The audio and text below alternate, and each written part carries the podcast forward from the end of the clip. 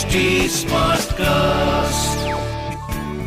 You are listening to an HD Smartcast original.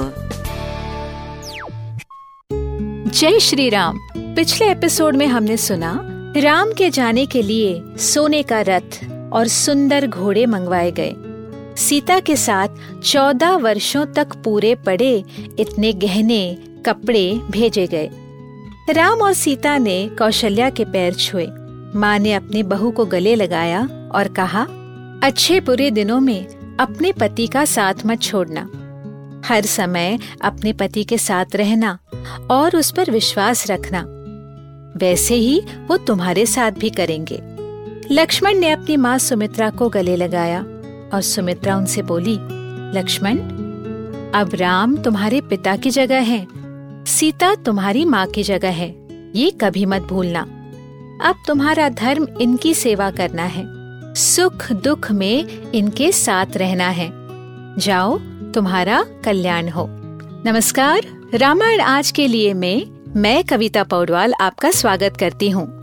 हम सुन रहे हैं वाल्मीकि रामायण की कहानी और उससे मिलने वाले मॉडर्न लेसन इस पॉडकास्ट में मैं आपको मूल वाल्मीकि रामायण, यानी ओरिजिनल रामायण की कहानी तो सुनाऊँगी पर हम साथ मिलकर ये भी समझेंगे कि आज के लाइफ में इस रामायण का क्या रेलेवेंस है। आइए जानते हैं कि आज हम प्रभु श्री राम से क्या और क्यों सीख सकते हैं। श्री राम जय जय राम। श्री राम। सुनिए रामायण आज के लिए कविता पौडवाल के साथ। आपने देखा कि सभी दुखी थे, लेकिन जब जाने का निश्चय हो गया डिसीज़न ले लिया गया तो फिर सभी माओ ने अपने बेटों को सही और गलत का एहसास दिलाया। अच्छा खाना अच्छा पीना, ये नहीं कहा। अपने कर्तव्य, अपने ड्यूटीज़ की याद दिलाई। क्योंकि इंसान जीने के लिए बाकी सब तो कर ही लेता है, सिर्फ़ अपनी ड्यूटीज़ भूल जाता है। फिर सुमंत्र ने राम से कहा कि आपका रथ तैयार है। आज ही से आपके वनवास के चौदह वर्षों की शुरुआत होगी। आप जहाँ कहेंगे, मैं आपको ले जाऊँगा। सीता अपने साथ अपना स्त्री धन लेकर और राम लक्ष्मण अपने बाण लेकर, कुल्हाड़ी और टोकरी लेकर रथ पर सवार हो गए। अयोध्या के लोग जैसे बिल्कुल सुन्न थे। वो नासमझों की तरह राम के रथ के पीछे भाग रहे थे। रथ को धीरे चलाओ, रथ को धीरे चलाओ। हम इन तीनों को देखना चाहते हैं, ये कहकर सुमंत्र को रोक रहे थे।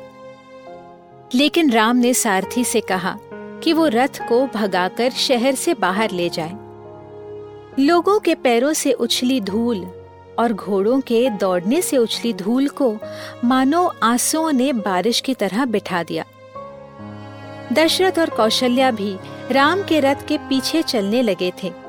लेकिन राम की हिम्मत ही नहीं हुई कि वो अपने बूढ़े माता पिता के चेहरे को मुड़कर देखें। वो ऐसा कुछ नहीं देखना चाहते थे, जिससे उनका मन बदल जाए। लेकिन माता पिता की आवाज़ राम को सुनाई देती रही और राम के आँसू बहते रहे। इसीलिए नहीं कि वो अयोध्या और राज्य छोड़ रहे थे। लेकिन इसलिए कि वो अपने बूढ़े माता पिता के लिए उस क्षण कुछ भी नहीं कर सकते थे। राम सुमंत्र से बोले, अगर पिताजी पूछे तो कह दीजिए कि हमें कोई आवाज़ सुनाई नहीं दी। यहाँ दशरथ के मंत्रियों ने उन्हें वापस लाने के लिए कहा कि जाने वाले के पीछे इतनी दूर तक नहीं जाते, वो अपशकुन होता है। नज़दीक छोड़ा जाए तो जाने वाला जल्दी वापस आता है। जैसे राम अयोध्या से गए, मानिए प्रकृति या नेचर भी सुनसान हो गई। जानवरों ने खाना खाना, पानी पीना सब छोड़ दिया। ग्रह नक्षत्र अपना तेज खो बैठे। कहते हैं, त्रिशंकु बृहस्पति और बुध ग्रह दारुण या अनऑस्पिशियस पोजीशंस में चले गए। हर जगह अंधकार हो गया। न कोई खा रहा था, न पूजा पाठ कर रहा था, न अपना व्यवसाय। जीवन मानो रुक सा गया। हवा बिल्कुल थम गई, पत्ते हिलना बंद हो गए, फूलों से खुशबू आनी बंद हो गई।